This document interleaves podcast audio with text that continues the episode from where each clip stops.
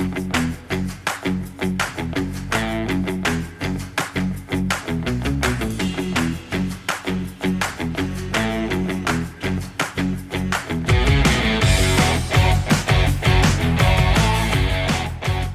morning. In case we don't see each other again, good afternoon, good evening, and good night, bang. Whether you're Team Elite or Team Punk, one thing's certain everyone loves the acclaimed.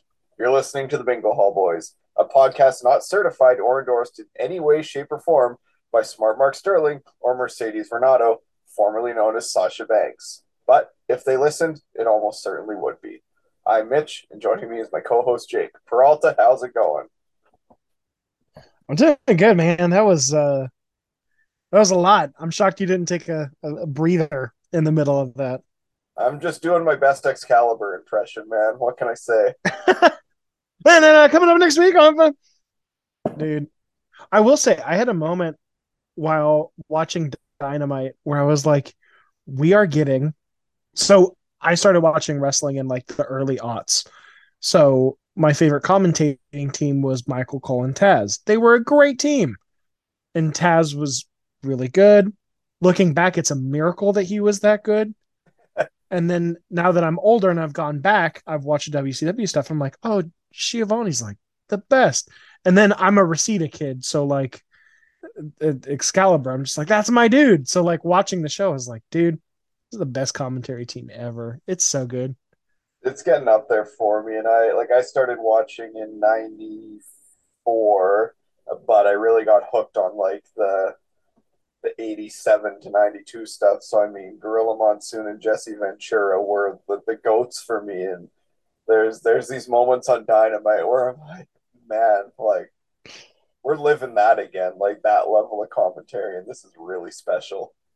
It's pretty cool. I um we were texting about show stuff and you were like, dude, you sound pretty down on wrestling. And I'm like, well, current stuff is like so hit or miss for me, and the majority of it's missing. So I we might need to set up a uh 2023 retro watch through, something like that. Just go back and revisit some stuff. But um yeah, no, everything's going really good. Just again, busy with work, busy with, you know, house projects. We're uh staying busy. What have you been up to? Well, track season's getting close to getting close to go time. I mean, we'll have our few days over Christmas where things quiet down, but beyond that, we're this is this is the time of the year where a lot of the work gets done, and then we get to watch the the results for a couple months, and then get right back at her. So now you guys do Christmas up in Canada, right? Yeah, yeah, we, we do. Sorry, I couldn't help myself. At the same time myself. of year, we don't split it up like Thanksgiving. We we do it December 20th. Let's go. Just like America with the Freedom Calendar, we're we're buying in. So, do you guys have any Christmas traditions, anything like that? When uh, when does the when does the Canadian tree go up? I'd say the average Canadian tree probably goes up today, like December first. Um, our Canadian tree goes up whenever the hell we get around to it. And remember, sometimes that's also October 20th, sometimes that's December 24th. It really it's it's roulette. So we'll see. Yeah. No, I get it. We just uh got our big dude. This is how I know I've made it in life. I grew up like as MJF would say, a poor. I, I I have a basement with a sectional, which is like, oh my god, we've talked about it before on the show. And now we have two Christmas trees, one for the basement and one for upstairs. I'm like, oh my god, I'm the richest man alive. I'm getting full Meanwhile, on back was... future vibes. Nobody has two TVs. I know. But yeah, you know, forty dollars at a Target sale later. So our basement tree is kind of like a, a skinnier one that my wife does as a Nightmare Before Christmas theme. So technically, we can put that shit up like early October and just let it roll. So we didn't do that. I think it happened around Thanksgiving. But I'm just saying, no hate from me. Christmas trees are rad. Theoretically, I could probably leave it up year round and just change out the decorations. That's not weird, right?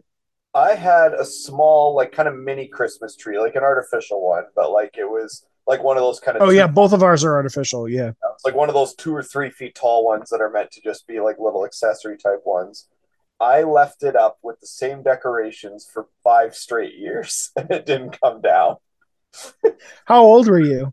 Uh it would have been 16 to 21 because it came down when I moved out of home and I moved out when I was 21. Okay. I, I I was like, if that's if you're a kid, that's precious. If you're like, oh yeah, it was I was 35. It's like, whoa, whoa, whoa, whoa. It was somewhere in the middle and it was basically just indifference. It's like, eh, I could take it down. At this point, it's been up so much, it's kind of a running gag, so we're just gonna leave it there. Used to it. Yeah. Speaking of indifference, uh, I think we need to uh, touch on uh, Thunder Rosa. Oh man. Thunder Rosa. So we've got So a lot, a lot happened this week, and surprisingly, not a lot of people knew about it. Like, uh, I had heard some stuff from my sources, just the corner of the internet that I go to, and you heard a lot more from your corner. But like everything else, it's like all quiet on the Western Front. And I'm like, what's this is insane. No one's talking about this. yeah, so there's been a couple interesting things that I've seen in the Thunder Rosa story of late 2022. Um, one of the interesting things, and this is a small thing, but this stuck out to me. Um, on Ringside Collectibles, which is the big like wrestling figure kind of conglomerate site, like they're the place to go before it hits your Walmarts or your Targets or anything like that. Their big Black Friday sale, Thunder Rosa's like debut figure is down to nine American dollars, which was about 75% of the rest of the ones that came in her wave, which included the machine Brian Cage, who is not selling like hotcakes. Um, Right. the thing that's interesting is Ringside's very careful with who they mark up, who they mark down. They're trying to keep up. They're trying to do like step ladder pricing for demand and everything. So they're clearly not anticipating any major demand for a Thunder Rosa figure in the near future at all. Well, and then I also saw that they're planning on doing an exclusive one very soon. And I was like, oh no. Yeah. Oh no. I think that one's even already been decreased from its original price. It's supposed to be like the the blood and guts one from her lights out match with Thunder Rosa. Sure. That one, I mean, that one will With probably Britt. still sell because it's uh, holy crap, Mitch. Will probably still sell because it's cool, but yeah, it's it's telling that hers was the cheapest one in that wave. Um, I mean, historically, women female figures don't sell as well, just like female wrestling historically doesn't sell as well. So we could just attribute it to that, but there's an older Statlander one from like a year prior that is still priced higher than Rosa's. So that was very There's telling. just no demand. And the other interesting thing, I listened to the entire Marina Shafir podcast with uh, Renee Paquette. Um, I need to tell you right now, that is insane behavior. what can I say? Renee's a fellow Canadian, so I have no problem with Renee Paquette. Just saying. But the fact that you were like, I'm gonna sit down and listen to this Marina Shafir interview. you know what? You are doing your due diligence as a fan, and I commend it. But you're you're teetering into like super fan. You're on a watch list territory listening So, to I Marina mean, like- Shafir interview. podcast isn't going to be entirely wrestling, right? It's never going to be. They're always going to delve into their personal lives. Sure. Sure. Marina makes a hell of a sourdough bread. And as someone who's a great cook and a horrible baker, you know what? I was really hoping for the inside scoop. Now, unfortunately, I didn't. The Tom Papa of the AEW women's division. Yeah, so you know what? I didn't get that. But what did stumble about were some interesting comments that were not directly naming Thunder Rosa, but sure screamed, I'm talking about Thunder Rosa. So I assume this one was filmed just a couple weeks prior, prior because, as I'll get into after, I have a pretty good timeline on Renee's podcast. So I think this was filmed probably two weeks ago and just came out. I would Uh, assume that she would do them at least two weeks in advance. yeah, but not not much She's more. She's not one of those ones like the AEW one where it's like more like a month, month and a half backlog because they film in batches. Like Renee tends to kind of film more week to week. Um, Marina was talking about things in the locker room. It started talking about why like the the four MMA women versus the four horsewomen didn't happen, and she said kind of because of egos, and that led into a discussion about the locker room in AEW. And Marina mentioned the problem of having a woman who felt like she was bigger than the show, and it was about her and not the entire division. And they were in that state for a few months. And everybody in the locker room slowly learning to trust again um, there's only one person that's really left that locker room in the last few months on the female side and it's thunder rosa and this just so happens around the exact time jamie hayter wins the title and they drop the interim stuff marina didn't say this she didn't name names but if you're reading between the lines there's really only uh... one could possibly be about, and it sure as hell ain't Britt Baker. Dude, yeah, I'm. I don't know. Uh, with stuff like that, I'm just like, it's pretty telling, but at the same time, it's like I. It seems like everyone's basically down on her. Um, it's it's going to be really bizarre to see if she ends up coming back. And honestly, like the women's division could be in a totally different place whenever she does come back, if she comes back. Um, she's no longer the best. I mean, there was a time she was the best wrestler on the roster, and now I'm just like, I don't. Is she is she top five? On the edge, teetering. I don't even know if she's top five anymore. I would have to assume so. I mean, we've got Hayter and Toni Storm. Uh, I mean, she'd have to be three, right? Deep Shida. I wouldn't. Well, until Shida starts laying her stuff in.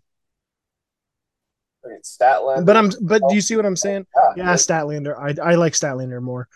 Um, yeah, I don't know. I'm. We started off really big on her and then kind of soured. Yeah. I I don't want to totally write her off because I think that there is some positive stuff there besides the character stuff backstage.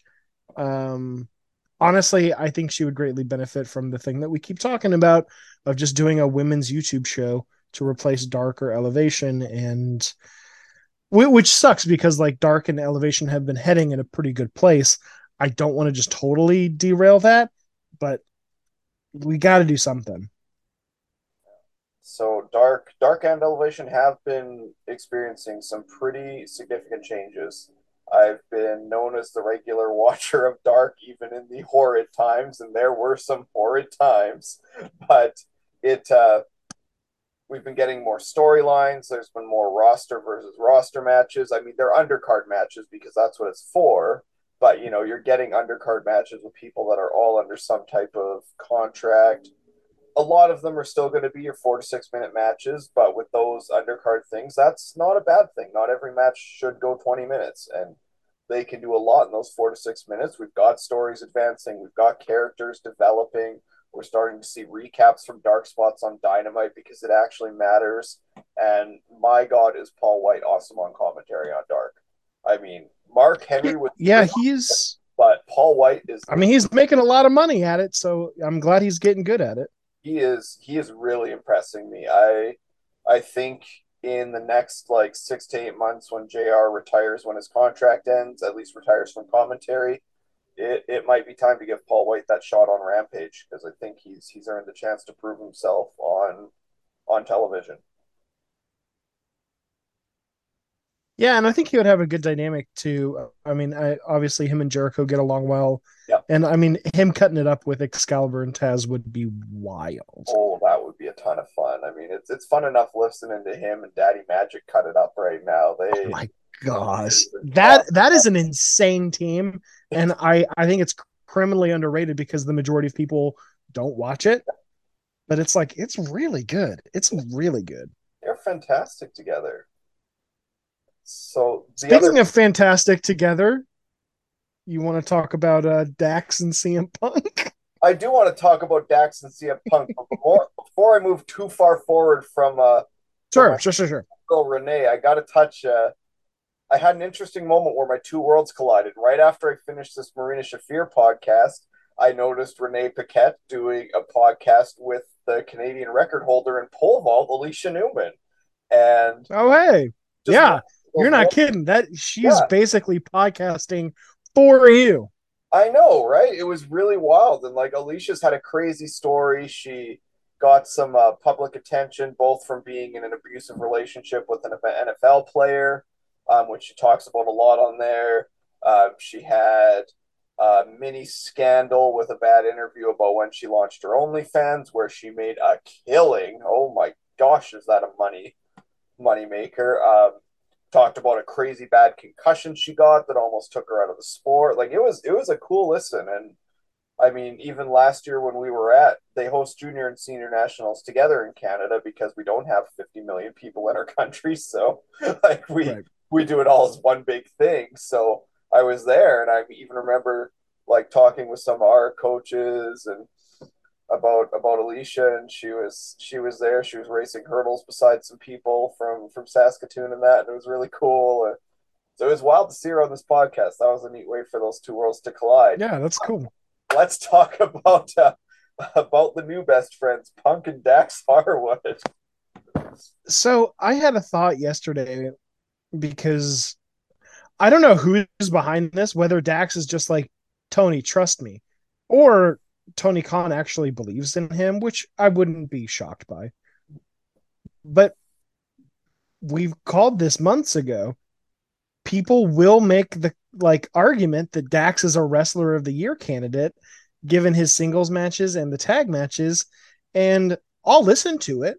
If someone can make a like a very compelling argument that's like really fun to listen to and they're like really passionate about it, yeah, I'll listen to it, but uh largely I'm just like uh, the that guy's mid as fuck. So like I I, I I like immediately like dismiss it three star Jones over here. Like I, I just I don't know. He doesn't do anything for me. And all he does is run his mouth, which is like I guess that's the thing that he learned from Punk the most was just like be a real asshole and try to corner the market when he's done. Dude, he's everyone is basically on the same page. Even I'm an I'm a big CM Punk fan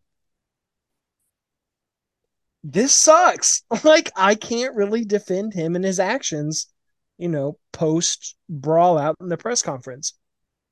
He's like the one dude.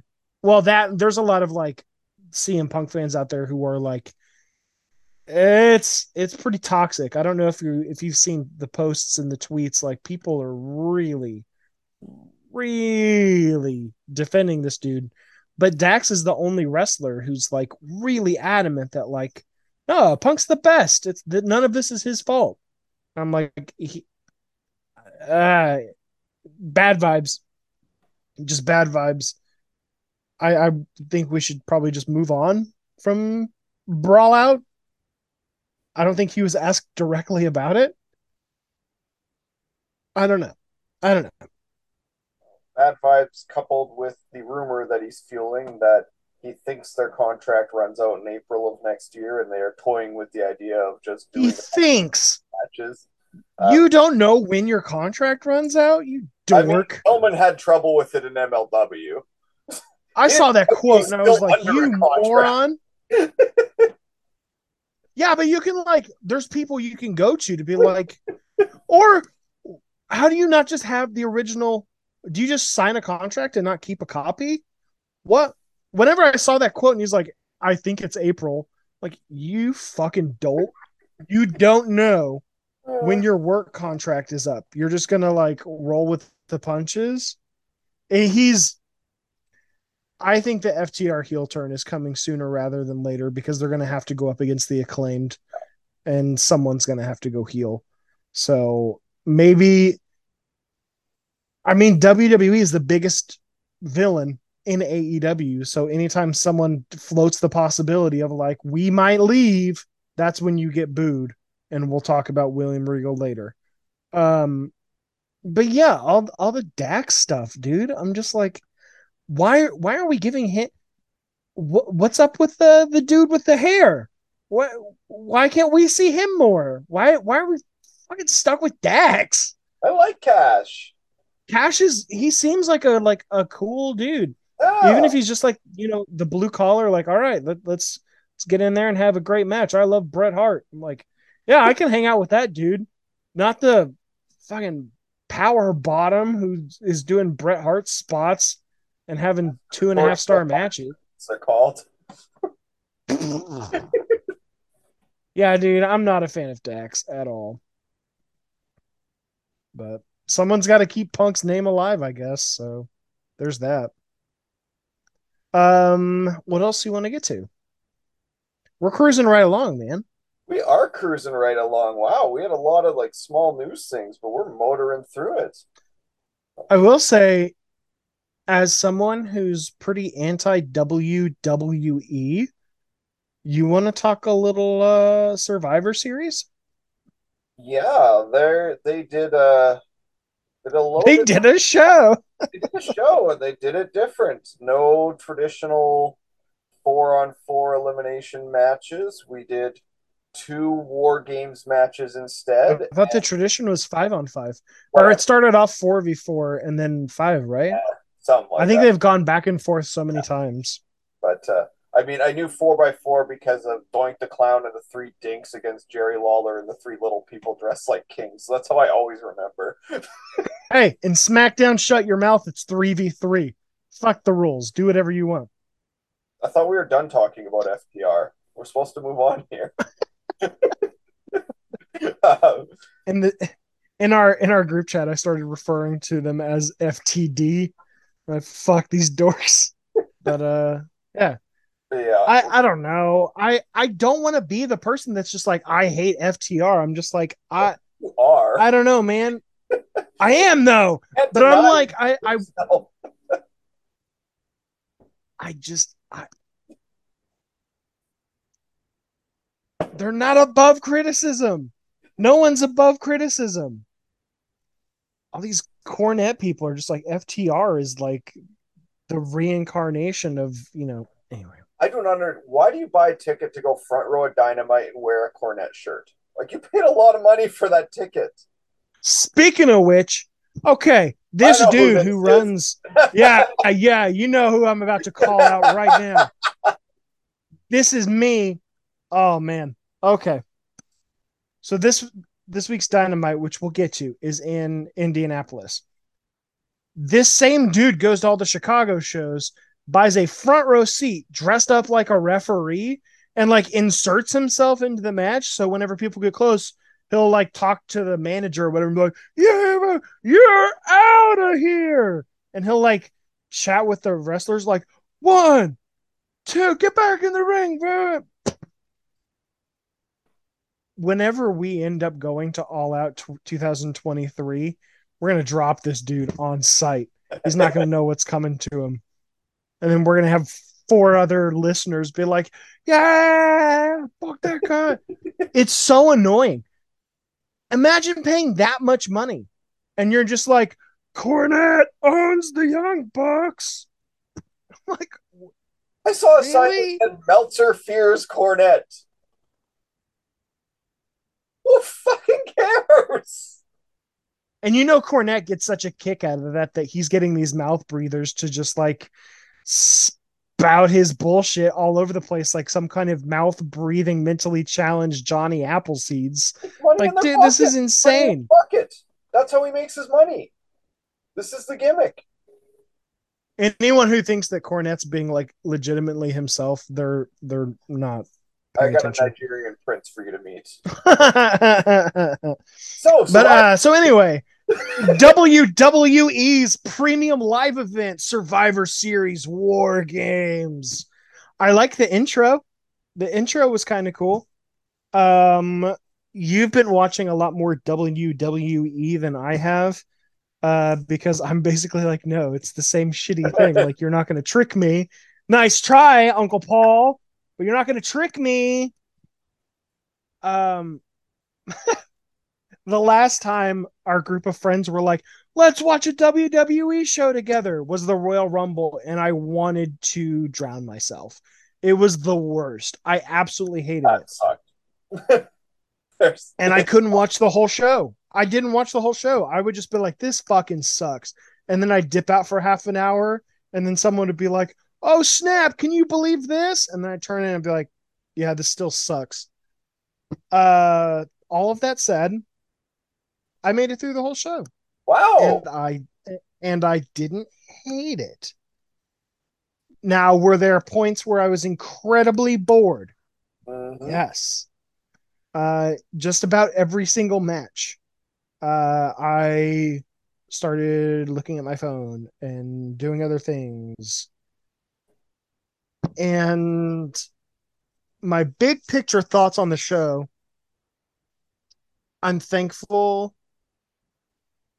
for WWE because I can watch that product and then turn around and watch Dynamite on Wednesday and I'm just totally rejuvenated into the AEW product where I'm just like, oh my, thank God this exists.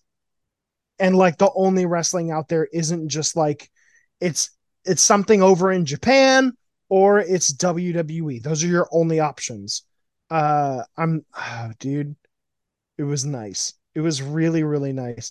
And I'll tell take a guess as to what was my favorite match on the show. I'm gonna go with remember all the fucking matches on the show. I'm gonna go with the triple threat match. I liked the majority of the women's war games match That was my second guess for you. That was which was which is not very like me because i don't like war games matches and i don't like the way that wwe does their women's division very well thought out everything went good but like the thing that falls apart in war games matches like it did in the men's is like you're kind of just waiting around and people kind of just end up doing spots and oh now we got to set up the table match or the table spot in the match. And yeah it was it was a lot um but the storytelling was really good. Um i know nothing about bayley's faction. It- it's got a oh who was it? Um don't don't help um shit oh man um io shirai and dakota kai you got her. they were really good. Um, I'd never seen a full match of Bianca Belair's before. She's fine. She's not like amazing by any means, but like after watching her in this match, I'm like, they can afford to lose Sasha Banks. Like, let's Oh, Let's absolutely. be- let's be real. I think they were treating her kind of like the replacement. Sorry, would you say? I said Bianca's like their big deal now for sure. She's the one that's getting Yeah. good push. Um, and again, I know nothing about what Becky Lynch is up to. I hear that her and Seth Rollins are just super cringe. I didn't mind her, some of her stuff. Dude, there was one point where she was face to face with somebody. Was it, I think it was Bayley? And she was just like, it was something Oh, like, you bitch, Yeah. you bitch, and said it like eight times. And I'm like, okay, this is, this is really weird Yeah, that was kind um yeah so wa- watching this whole show i was like it's largely fine like uh dominic mysterio is insanely uncharismatic it's like it's wild like they're walking to the ring and he can't like time it right like he's kind of like not sure how to walk oh my god, he's like what the fuck He's awful. Do what? Yeah. Like you're Rey Mysterio's kid, and you like it looks like he has two left feet. And like there's something wrong, like so, so in his head. Like he's just off. Like he gets dizzy. Like I I don't know. I can't explain it. Like I I was amazed. And I, I promise I'll let you get to your your WWE premium live event thoughts. But all of these people in WWE make a lot of money Mhm. And they just seem so out of touch with the public. It's like a it's a very weird vibe that I get from everyone on the roster where it's just like they're kind of in their own weird bubble and they don't really like interact with fans like at all. And the only fans that they do interact with are like the fucking weirdos that you just block and do whatever. Or the people that are just like, I I I think you're really cool. And Rhea Ripley, it's really cool when you come out and you do the big stomp on the stage. It, it it's stuff like that. So the two big picture thoughts. The first is everyone's incredibly rich in a totally separate tax bracket and they're out of touch with reality basically and it's it's kind of like this weird performance art thing that's barely wrestling it's bizarre. It's really bizarre. And that leads me to the people that are into WWE I get it because that's the only way that you've seen it done. And like that's that's the right way to you. It's kind of like baby's first wrestling where it's like whenever you're exposed to that it kind of takes forever to break out of it because they're so good at controlling their narrative and just the overall narrative of wrestling where it's like none of this existed before us and nothing else matters and you can buy into that. It's crazy, but you can. And so I don't necessarily fault the people who are like outspoken WWE fans. It's just not for me. And I'm so thankful I have an alternative. So yeah, that said, this this show was like three and a half hours. Tony Khan takes some freaking notes. Um, but yeah, other than that, I was just like, it, it was fine, largely unoffensive didn't do anything for me. I'm not to remember anything from this show, like at all, which is wild. Um, but yeah, that's that's my thought. I, I don't know the next time I'll watch a show, but I was like, eh, it's fine. But I will say it made Dynamite last night that much better. I was like, oh, wrestling's fucking sick. I was like hooting and hollering. I'm like, this is the best. I don't know, dude. I'm uh I'm I'm really glad that I did it. And this isn't me being like passive aggressive or like shitty. Like, no, I'm I'm I'm really thankful for the experience because I'm just like, yeah, no, it's uh it's very reaffirming. So I liked it. What did you think? I uh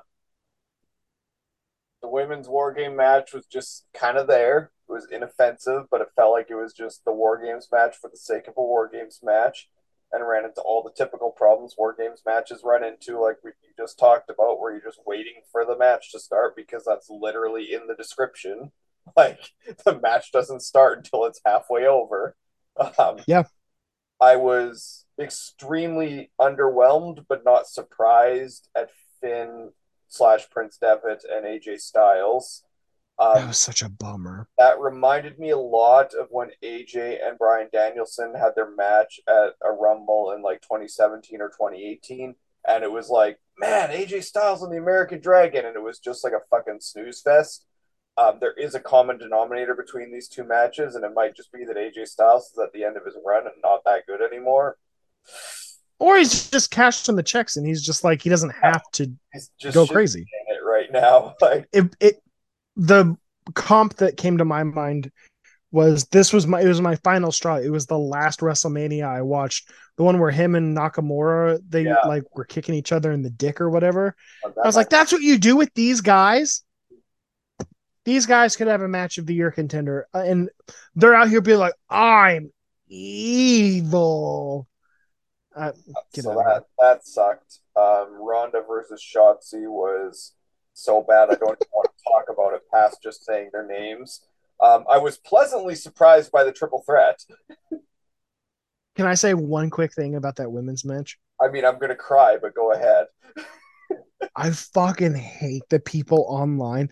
If your if your online avatar is uh Shotzi Blackheart, you are like your your opinions just immediately like you don't you don't matter that's like an instant like I don't want to say block or report, but it's like it's an instant like mute. Like I never want to see you come up again. If that's that's your person where it's like, oh, Shotzi's so cool. Oh, fuck so I was watching this uh, this all women's indie show back um, pre AEW, so it's either 2017 or 2018. Um, it the story was, track so far. It was a Rise show, so like they did an all women's show. I can't remember if that. They're, I think they're just an all women's promotion, but um, it was Shotzi Blackheart against Miranda Alizé, and Miranda was running with this like superstar gimmick, and Shotzi cut a promo before the match and got her pop by calling Miranda the pooper star. And that was when I phoned it in on Shotzi Blackheart as a wrestler. So um, that pretty much answered all of it. And I then I learned she literally sold like pictures of her own shit online, and it was like, um, do you remember whenever she was making fun of AEW, oh, specifically Chris Jericho? Oh, Chris Jericho's like, "You're never gonna fucking work here." Yeah. yeah, yeah. And then she like started botching like crazy, and then people oh were like, "What the fuck, dude?" And then she deleted Twitter. Oh my god, she's so bad. Like it's awful. Um, yeah, so that match was the drizzling shits, but like, listen, I don't really like Bobby Lashley. I find Seth Rollins to be like repulsive to watch, and Austin Theory is the definition of a walking dial tone. But goddamn, that match actually entertained me. I was surprised. It was, it was fine. I'm. They're doing this weird fucking thing with Bobby Lashley, where it's like, how can you never fully pull the trigger on this dude? like it's so baffling to me. Like I looked it up. Apparently, he had a title run um a, a year or so ago. really inoffensive spurt. It was like during the pandemic or something like that, and I'm like, that's fine. Yep. But like, how has it taken this long before? Like, we still haven't gotten Lashley versus Lesnar. No, and they've been around. They have. Yeah. Was it good? Um, it was shows you how to touch on. Um, yeah, they that did sucks. it at the uh, they did it at the the Blood Money show because the Prince wanted it. Oh yeah, those shows don't. Yeah. Are those canonical or is that like Fever Dream where, where they were just like, whoa, what a weird show? I think it kind of depends on what happened. Like I'm sure they'd like to pretend that Undertaker Goldberg didn't happen with the near death concussion and one of the worst spectacles I've ever seen in my life. But one of my favorite clips ever is whenever Goldberg tries to jackhammer the fiend. Oh and my god, that was motherfucker just like dead weights himself, and Goldberg almost breaks in half, like trying to pull it. Bret Hart's laughing just as hard as we are. Oh my god, Bret Hart.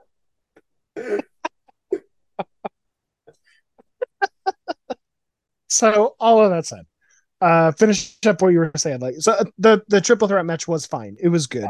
Yeah, yeah um, I, I, I enjoy. I had really low expectations, so it definitely over delivered for me. If I expected it to be great, I would have said it was just fine. But I expected awful, so I was pretty happy.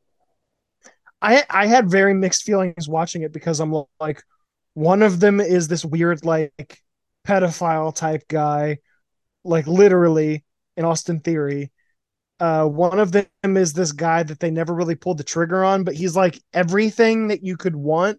Like if you booked a promotion and you didn't just like base a huge chunk of your booking around Bobby Lashley, like what the fuck are you even doing?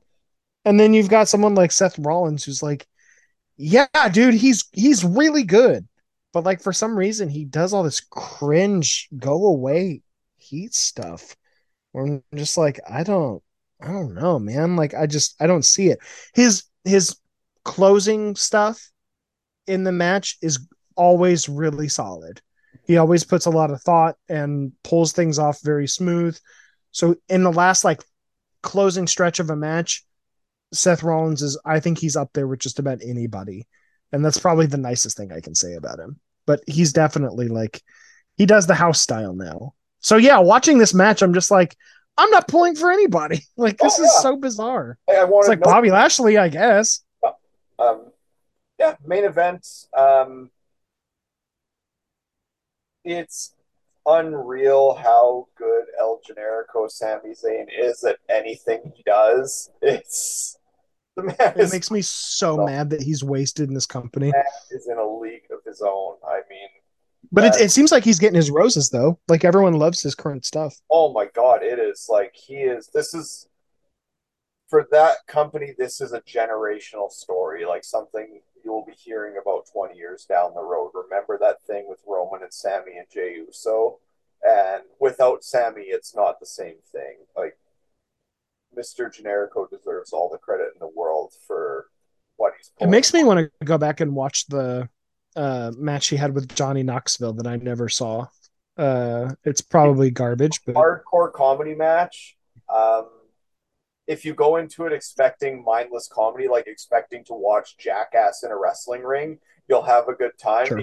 There are some funny Jackass spots like that. If you expect anything else, you're going to have a bad time. But if you go into it for just like, what would Jackass in a wrestling ring be? You- You'll have some laughs. I uh yeah, so all of that said, the match itself was fine. This Oh, was yeah. the one where I saw I saw the lineup and I was like, "Oh my god, how can I miss this match?"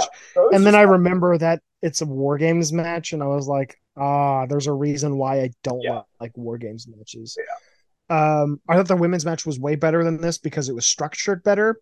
Maybe it's just because I don't give a shit about the Roman Reigns storyline. I And mean, like that, that was the payoff, right? That was the big right, but like which is the Uso that doesn't KO and but that's the thing. It's like I just don't know the story because it's like yeah, it's moved. Like okay, so I know the story, but I don't know the the quote unquote intricate details. Where it's like there's one Uso that's like, yeah, I like you. There's another Uso who's like, I don't know about this. And then there's this new guy. There's a new Uso who's like, he he was fine. He looked good. What was his name? Uh, well, he goes by Solo Sikoa now, but he was Sefa Fatu when he did the dark appearances and stuff. Oh, uh, that's where I know him from. Yes, okay, okay. I was from. I was like, I'm like, this guy looks really familiar, I don't watch. I don't watch the next show You know on the USA Network. oh my god. Um. Uh, okay, that that makes me feel like I'm not crazy. Well, part of me felt like I was racist, where I was like, I've seen this guy Oh, before you somewhere. really have seen this guy before. Yeah, good for me. Um, and then there's the Sami Zayn stuff, and it's just like he's uh I don't know how he got injected into the story, but I'm sure that they're glad that he did. Yeah. I wasn't. I didn't pay attention until after he was well into it, and then it was like, oh shit, Sami's amazing at this too. All right. So much of it was like high school level like stage acting though, where I'm just like I couldn't imagine watching this every single week. Like that backstage segment where they showed uh Kevin Owens, which feels so gross to say out loud. Kevin Steen and Generico were talking, but then Oh, uh, yeah, yeah. one of one of the Usos was in the door listening like a pervert, through the door. and then confronted him afterwards. And then they cut to the locker room, and that Uso tells Roman Reigns exactly what happened. And I'm like, they really treat their fans like idiots. I'm like, what are we are wasting time. Like this was a very fast show, but there's so much like, oh, I saw him doing this. And then we watch a video about it too to just really hammer it home. I'm like, this is wild. I can't imagine they're are they on they're on SmackDown. I can't imagine tuning in every single Friday night like, oh, all right, let's see this storyline move at a glacial pace. No one is allowed to like criticize Tony Khan's long-term booking at all. At all. This is insane. Because I'm not even watching the show, but like this has been the story for like two years now, where it's just like, I don't know. This is kind of what's going on. Ah, I don't know. I'm out on all of it. Like how you can have those 10 dudes in this match and it's just like fucking three stars. I'm like, you you gotta reinvent the wheel here. Like, jeez. Or what is it? You gotta break the wheel break the wheel and reinvent it. I don't know the phrase. But whatever their machine is, it's fucking broken because it did not feel like that big of a deal halfway through the match. Um sorry. Yeah, I just uh I don't know. I was bummed because you see you see the 10 names and you're like, "Oh, snap." Or 9 of them because I didn't know. Uh, who the Ridge Holland guy. Is he good? He's fine. Because I think I saw one of his matches uh or some highlights of one of his matches from uh NXT and I was like, this guy could be something. He's one of like the sports recruit guys. I think he used to be like a rugby player or something to that effect. Why are we still calling Pete Dunne Butch? Like what are we what are we doing? Anyway. I think they're gonna anyway. go I think that's gonna go like the Jungle Boy Jack Perry route where it turns into Pete Butch Dunne and just kind of run with it because he does have his old trunks back, and he's getting to be a little closer to Pete Dunne again a little bit. So I think they're just going to. It just reminded me of a bunch of the same Vince McMahon bullshit. Wherever I would see this dude, and I'd be like, "Why isn't this dude a star?" Or I'm watching this match, and I'm like, "Where's Tyler Bate?" Like for real. Yeah yeah, they brought like they brought Tyler Bate over and they brought Bea, Bea Priestley over. They did like a match, and we haven't seen them since. Poor Ilja got hurt. And...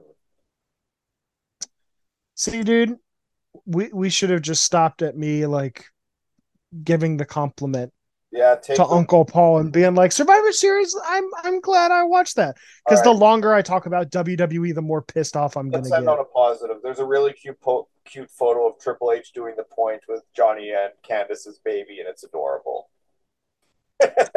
All right, I'm. Their kids. Yeah, I. I'm not. I can't say anything positive. I'm glad they have a kid. I guess I don't know. All right, so Dynamite they're just cringy Disney people. I don't know. Like I I, I don't know. They wrestle on SmackDown. They're SmackDown people, right? I don't know, but the kid's cute. Speaking of cute, yeah, I got no segue for you. Let's review Dynamite. Um, let's number of letters fuse. So let's light the fuse and go let's let's talk about William Regal real quick. Um, Mill is flying. So, Dave came out and said that expect Regal to be leaving soon, and then people were like, "I thought he signed a three-year deal," and then Meltzer was like, "Oh, that's right, he signed a three-year deal." Yeah, whoopsies. But people were like, "Well, hold on. Because I think it was like for maybe a year, maybe eight months, and then there's like a, a three year option, which is fucking crazy to be like, yeah, here's an eight month trial, and if you like it, here's a three year contract. Um, so the rumors are he's interested in WWE. I have no feel on this whatsoever, and I have no inside information. I saw one rumor, which I don't know if it was a rumor or if it was like confirmed or not. Dave said that he has inside info on this story, but he doesn't feel comfortable sharing it. Which makes me feel like there was an altercation backstage. The rumor that I heard was he was talking about WWE with some of the younger talent and Tony Khan walked in and freaked out. That could just be fan speculation.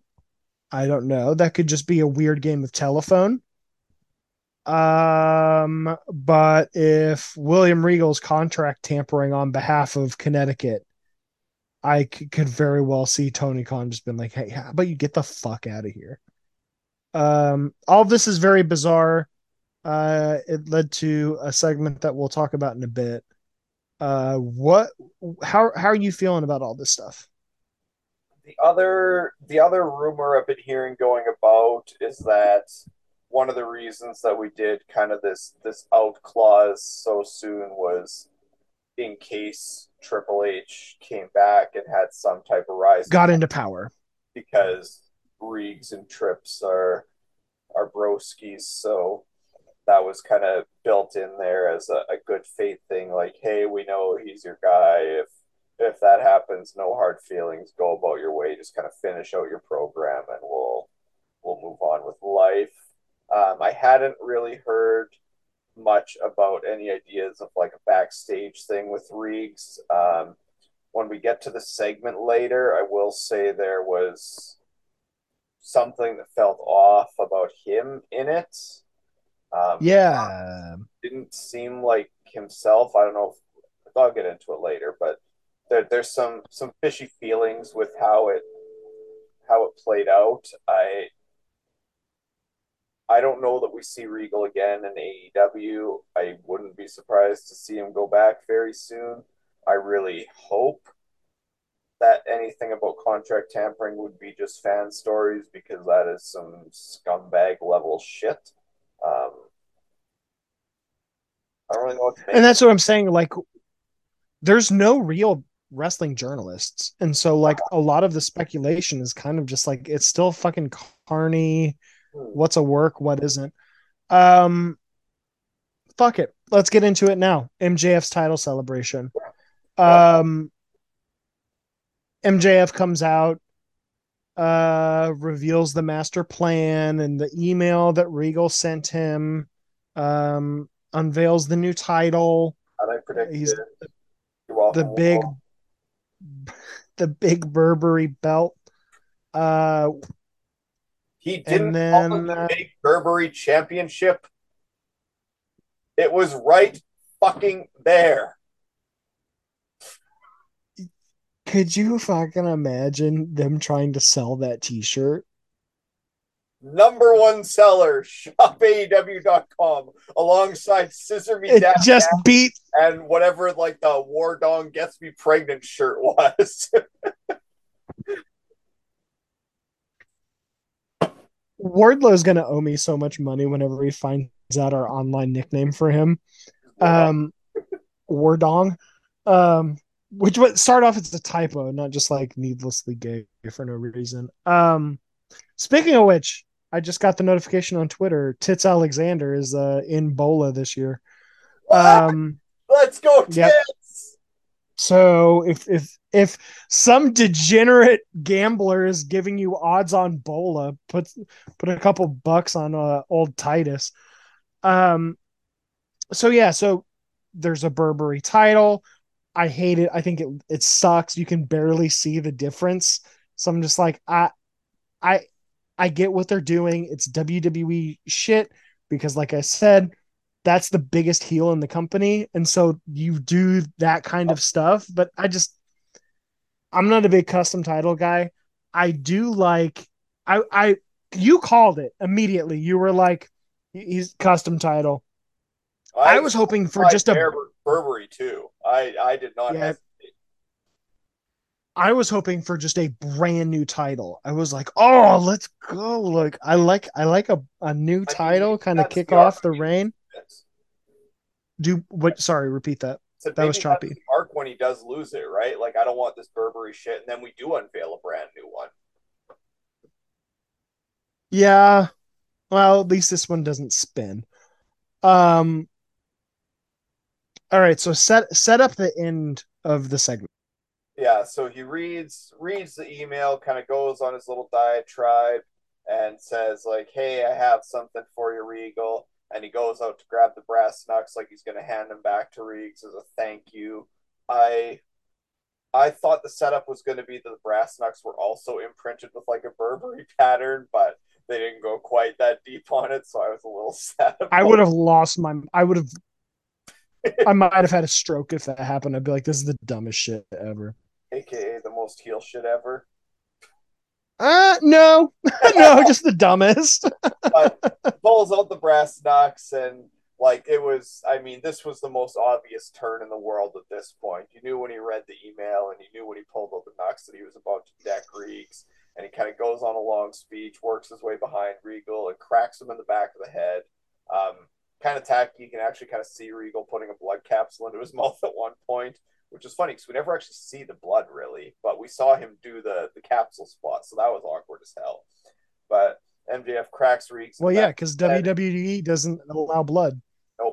Nope. So Reeks goes down, and I mean they do a good job making it seem like the the betrayal of the century. Um, I love, regardless of what's happening with Regal's contract and any plans there, I love heel MJF turning on Regal literally the split second he gets what he wants and casts him aside like a piece of dirt.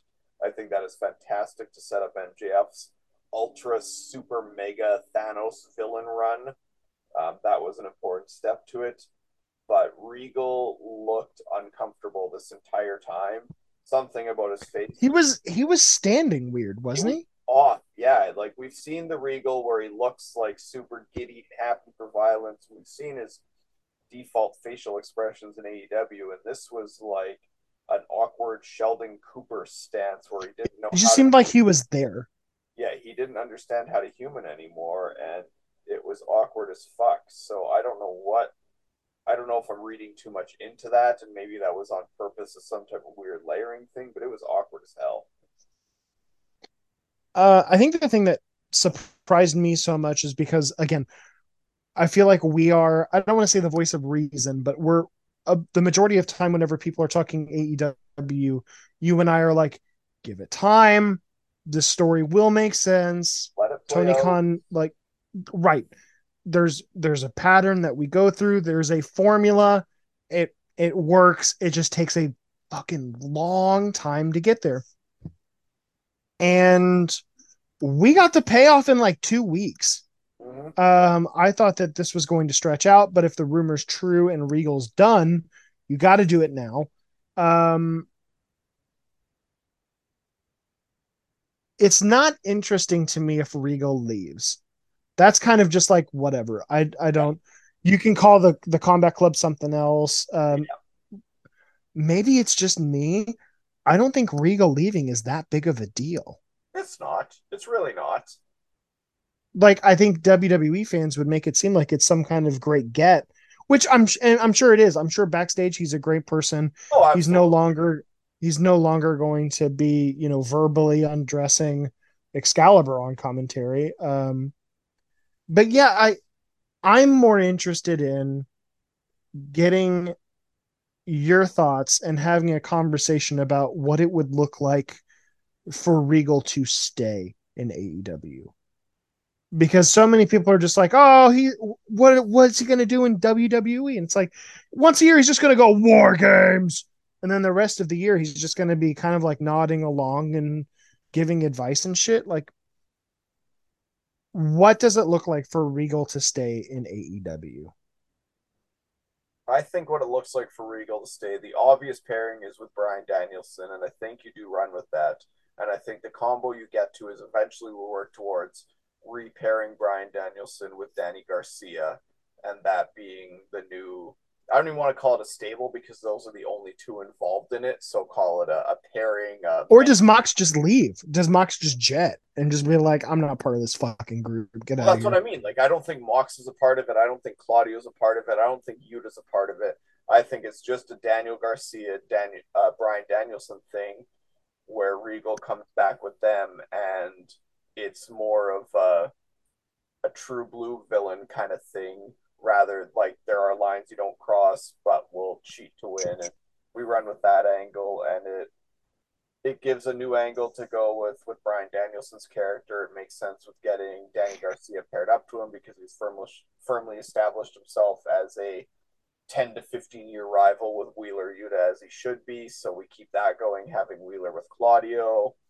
I think that's that's the path to go if Regal is still around. And they did leave that door open with Danielson hopping in the ambulance with Regal. They didn't like this didn't necessarily feel like a write off. You could use it as one, but it definitely didn't right have to be like that. It, yeah, it didn't it didn't feel definitive.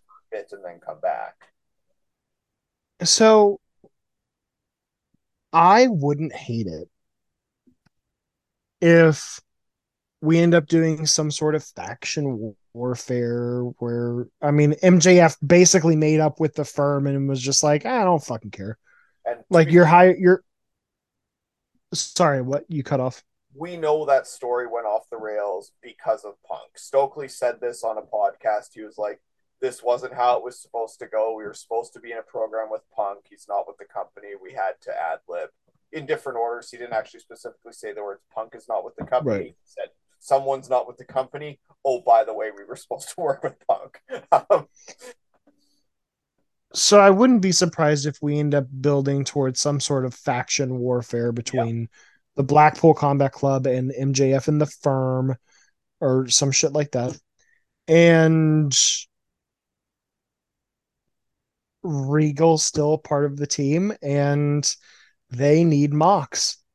And there's this weird tension where it's just like everyone's like, I Mhm. listen, who hasn't done bad things? This is a group for bad people who are like reformed and you know want to just be badasses. And so there's this weird I- I don't want to say uneasy alliance because that's been WWE'd to death. Like, can they coexist?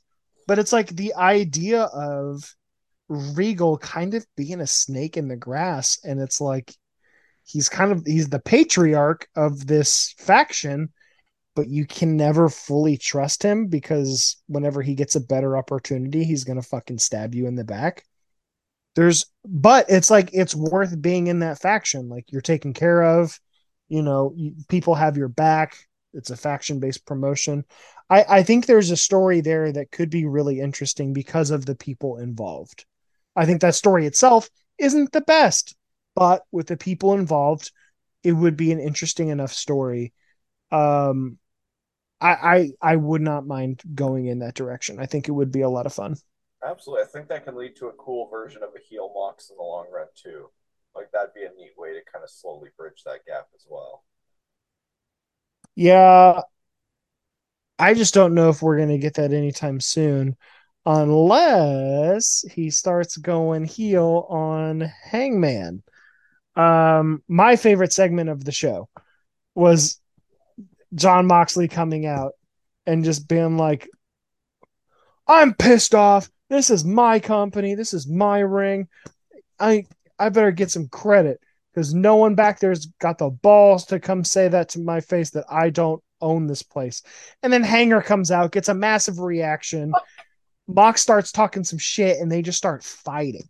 And this is the we're fir- on this.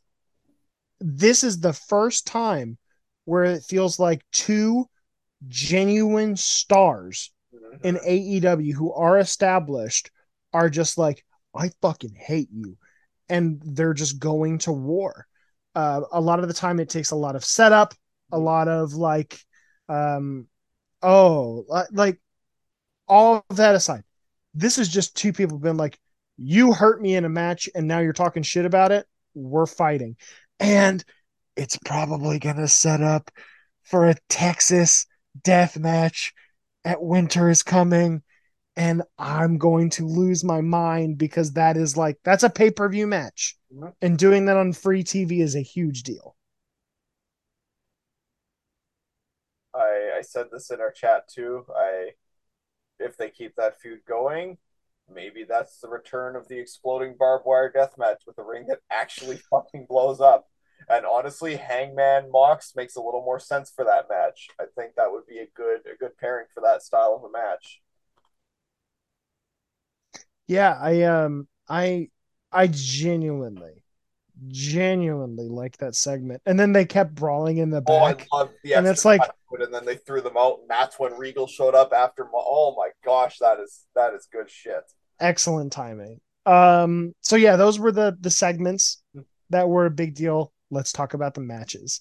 We started off with Bryan Danielson uh defeating FTR bottom in just under 15 minutes.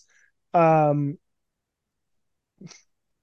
Come on, you got to laugh audibly. It's bad audio for the listeners if you just totally stop. Um I liked this match. Currently on Cagematch, it's an 8.13, which That's- guys, That's guys, that that's not a four star match. no, Like it was, it was good. It was good. that's a solid three and a half. Or If they did this match on Raw, people would be losing their fucking minds. They'd be like, "Oh my god, they just had a match of the year contender." Um, yeah, I thought it was fine. It was a great way to start the show. Uh, 15 minutes though for Dax to be going was it was pretty long. Long, Pretty long. That said, though, you give me like Danielson and Claudio versus FTR. That's the match I'd rather see. Fuck this singles match. Give me that tag match. That sounds amazing. Uh, what'd you think of the match? Yeah, I, th- I think we said it already. There's there's nothing to add to it. It was a solid opener. It was I I enjoyed the little spot at the end of the match where Dax takes the walkout and comes back. I didn't mind that at all. That was cute. Um, I got nothing really more to say about it. I'm not gonna go back and watch it again ever. Like, well. how rad was it to see Samoa Joe fighting AR Fox? That I like whenever I saw that match announced, I was like, this is this is cool. This is genuinely cool. This is like something it's like if uh, this was uh, if AAW was doing this in Chicago, I'd be like, I might drive to Chicago. Like that, that would be a cool match to see in person. I think the thing that I loved about this too is, to my knowledge, this is the first time like AR Fox was the first. It is outsmart Joe on the fake, uh the fake walkaway. Oh, I, I, see what you're saying. Sorry. Yeah. Like I think AR Fox the first one to do it in AEW, where you like spot Joe walking away and and combo out of it basically, and I thought that was cool to give give him that moment. And I I mean, we already knew AR Fox had been offered a deal. We already knew he signed. They actually bloopered and not the roster page is perfectly accurate. They screw it up all the time, but they bloopered and put him on the roster page two weeks ago and then took it down to wait for the graphics. So it was like the worst kept secret in history. You're but, just kind of waiting for it. Yeah. But it was it was really nice just to see that for for Fox because he's been around for so long, and I mean, we know why he wasn't signed to a major promotion for so long. I'm not going to get into it here because it's bullshit, but we know why it happened, and it's nice that he's finally getting a moment. And I cannot help but think, but how much of an important mentor he can be for Top Flight going down the road, or just anyone who's aerial. Absolutely. Like people who who fly in the air. You've got people like Sydal and Fox backstage. Which, by the way, give me that tag team. You put them in ROH, dude. I almost said watch them fly. Holy shit. Uh, it's late. The puns are coming out. Um, but the match was freaking awesome. I loved it. so yeah, it was good. I, I, wish it went more than six minutes, but it's 2022 and Joe's kind of just this is Joe. Yeah. Uh, um, where do you think we're going next in this Samoa Joe Wardlow Powerhouse Hobbs story? I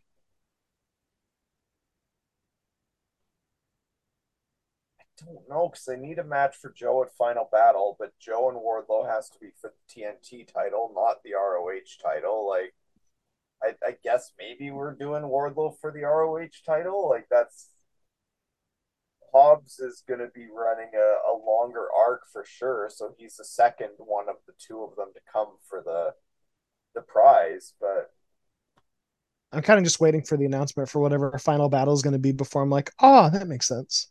Yeah, I whatever way they do um, that's enough. But let's see, we're running low on time, so we're gonna skip. Ricky Starks has to win the battle royal, right? Yeah, hundred percent next week. Um, he beat Daivari. I this needs more than 24 seconds. Give me the rematch on Dark or Rampage or something. That could be really fun. Um, fucking Tony Khan. I understand you putting Willow Nightingale on TV. Yes, I totally agree with that. I think that she could be a star in the women's division. Let's go. Anna Jay on TV. The like that's that's the person that you want to pair her up with. Not like anyway um the less said about that the better. Um that brings us to the main event. Right, we've skipped Mitch? segment too because we got bow wow in the house. Uh, well like i said we're running low on time. Jay just came out and was been like fuck little Bow Wow, and everyone's like, what? Who? What? Bow? What? If this leads, saying, I watched that music video for the first time since like the seventh grade, so it's working. I, I don't know. We'll we'll see where it goes. We're we're probably Yeah. gonna get intergender like mixed tag I at just had to at Winter is coming the music video. That's all I needed about the segment. um, who's the the girl that's going to be paired with Bow Wow? Kiera Hogan. Kiera Hogan and Bow Wow versus Jade and Shaq. Um, book it now. Um, I just want to see Shaq back in the ring. Um, main event. Am I a crazy person for saying that this is the best match out of the uh the trio's best of seven so far? I fucking love this. I like I loved it more than the pay-per-view match. I loved it more than the Chicago match. Like I- they're all different. I think that's the story they're telling is we're getting one giant crescendo of every match stepping up another level. That's that's the play. And we I wouldn't be surprised if match 7 goes 60 minutes. I would not. Oh, I'm if if you just called your shot and that's how it goes, I will I will be the happiest person in the world. Right? That sounds incredible. like I, I think that's Um, the story we're getting here is these are the two best trios in the world and this this feels like a best of 7 NBA, NHL, Stanley Cup, whatever the hell the NBA trophies Yeah. like this feels like that and it is a fucking awesome dynamic and i'm so happy right now Shout outs to uh, Celtics great Bill Russell. Miss that dude. One of the greatest basketball players of all time. Anyone who wants to have the okay, separate, we can do this another time. I love I love basketball. The MJ LeBron thing fucking played out. If you want to have that conversation, go do it wherever. If you want to just be like, actually, Bill Russell's the greatest player of all time, or like Kareem Abdul Jabbar might be the greatest player of all time. Now let's have a basketball conversation. Those that's if you can defend that well, again, I would love to hear your argument and I would love to talk basketball. Anyway, um I love this match. I love the fact that Death Triangle didn't go up 3-0 and the Elite have to win four in a row. This way the matches are unpredictable because any one of the teams can win from here out until the 7th. And I think that that's an excellent story to tell. Uh Omega being cocky at the end of the match was just chef's kiss. I mean, he was cocky throughout the entire thing. Um I'm trying to think of everything that I liked. Like, so the first match was very much just like, we're gonna out wrestle these guys. We're back and better than ever. Death Triangle had to cheat. Second match was, I mean, we get booed we're gonna cheat right. The second match was the elite just being like, oh, remember CM Punk and like goofing around, and then the Death Triangle's like, we need to capitalize this, and they cheat to win. win. there's a right there's a story to Mhm. each one and you'd better fucking bet that next week penta is going to use the hammer like i that's just where we're going um i was half expecting like omega or one of the jacksons to do it just be like fuck you. Um i love this match. I thought it was a blast. Uh dude if this just keeps building and keeps getting better uh i'm gonna be happy because i think all six of these people are some of the best wrestlers in the entire world and we're finally getting to see them showcase their absolute strengths.